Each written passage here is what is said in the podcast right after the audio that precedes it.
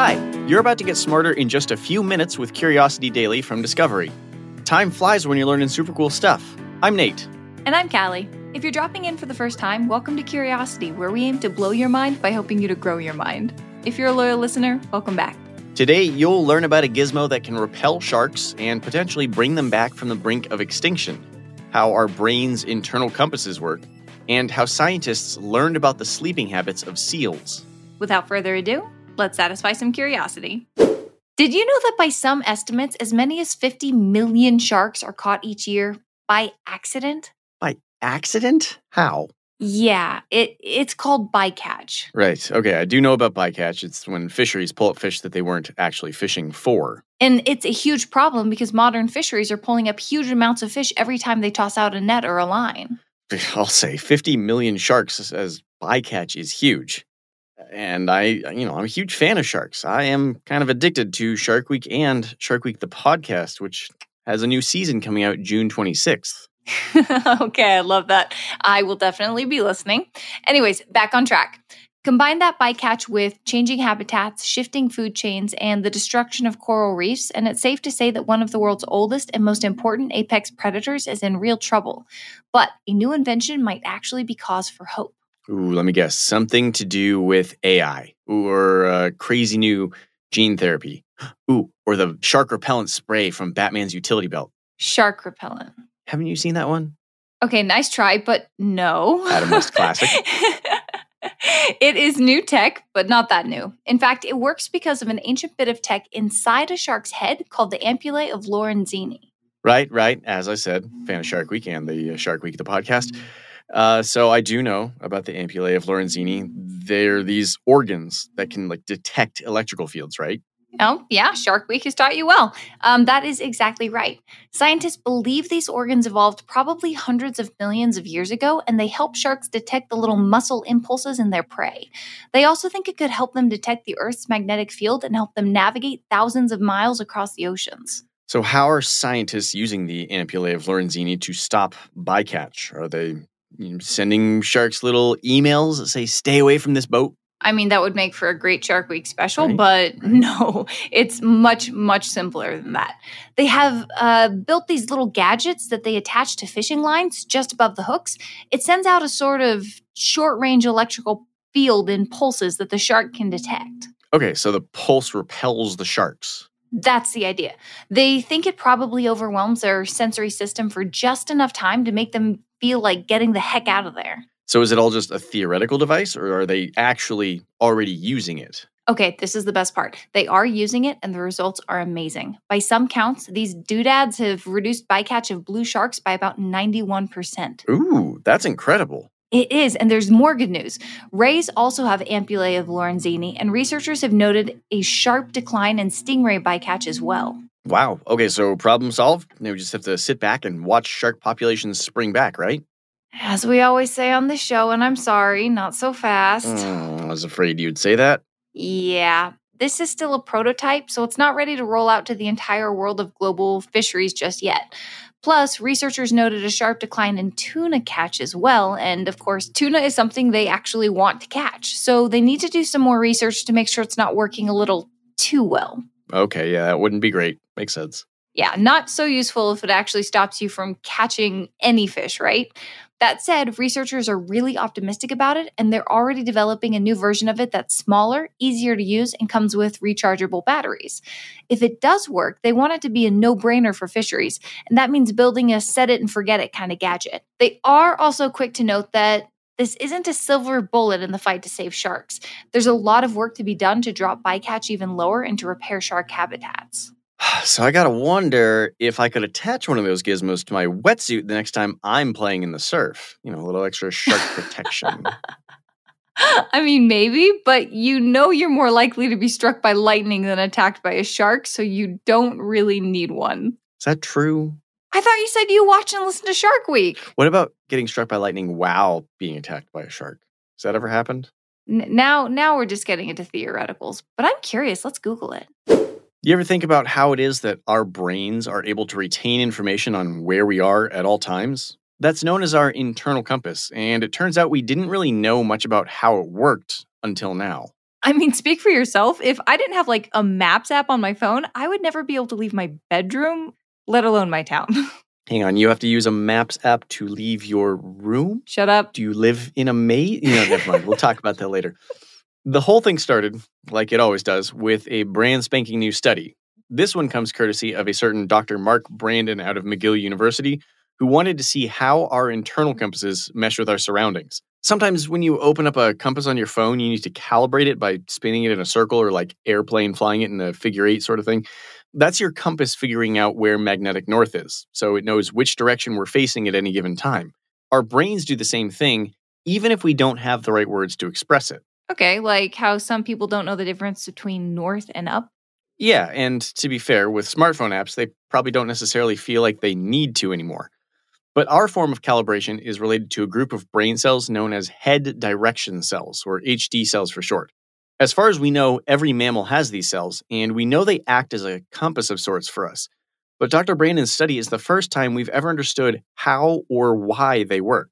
Awesome. So, how and why does this work?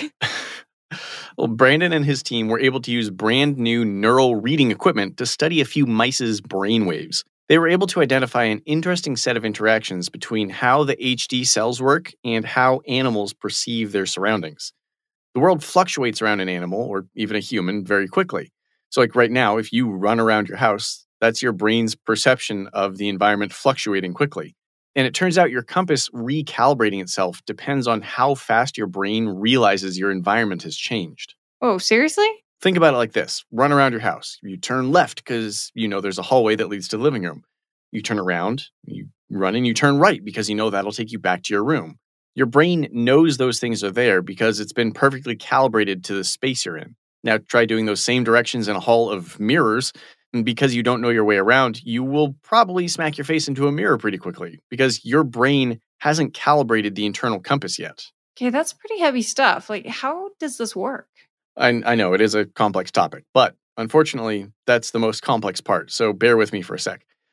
Think of an internal compass as a sort of three dimensional space within our brains that function like a combination of an actual compass, one that subconsciously tells us which direction we're facing, and a mental scrapbook that holds memories of where we've been. When our brains have trouble remembering something out of that scrapbook, it decalibrates the compass.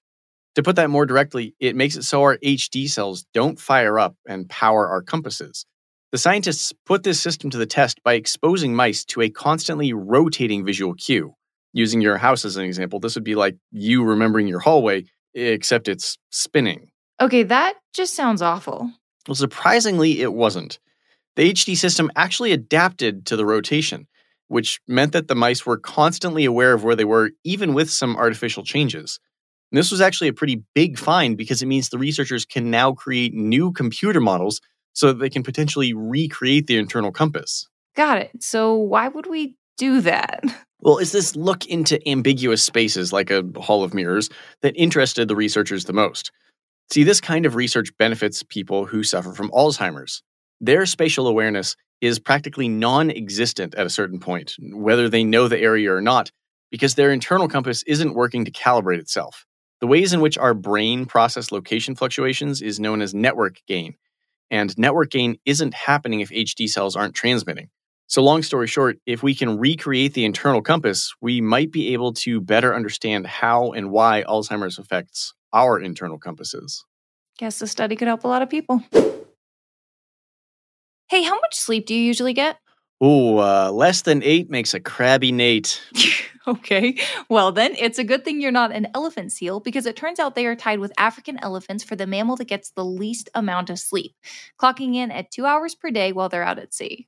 Yeah, lack of sleep is one of many reasons I'm glad I'm not an elephant seal. uh, also, by the way, not a huge fan of being eaten by great white sharks either. But back up a second. If you want to know how long an elephant sleeps, you can just watch it. How on earth do you figure out how much a seal sleeps while it's out at sea? Elephant seals spend about seven months of the year out at sea, so scientists assume they must have developed some pretty cool ways to get sleep out there without getting, well, like you said, eaten. So researchers designed a hat that could monitor the seal's brain activity, heart rate, and motion. A hat? A seal hat? Yeah, yeah, no, you heard that right. It's a flexible head cap made out of neoprene, the same stuff they use to make wetsuits. Cool. Yeah, right? So they put the cap on 13 wild seals and kept five of them in a lab and let the other eight loose in Monterey Bay, California. And what they found was pretty remarkable. When they put all the data together, it turns out the seals only slept about two hours a day, but not all at once. So they're just taking naps? Basically, they slept for about 20 minutes at a time and they did it while diving. Wow. Talk about a power nap. yeah, no kidding. They dove as deep as 1,200 feet below the surface for these little naps. Okay, so why? Why like why not just find a cozy sea sponge and kick up their flippers for a few winks? I mean, adorable image, but scientists think they did this for a couple of reasons. The first has to do with those pesky great whites, uh, the animals that prey on the elephant seals, like great white sharks and orcas. Uh, they tend to hunt closer to the surface, so snoozing up there just isn't really safe. And it is especially unsafe for elephant seals because of how they sleep.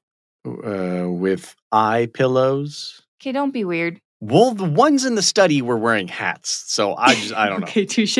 But no, this has nothing to do with eye pillows. In fact, seals sleep a lot like humans.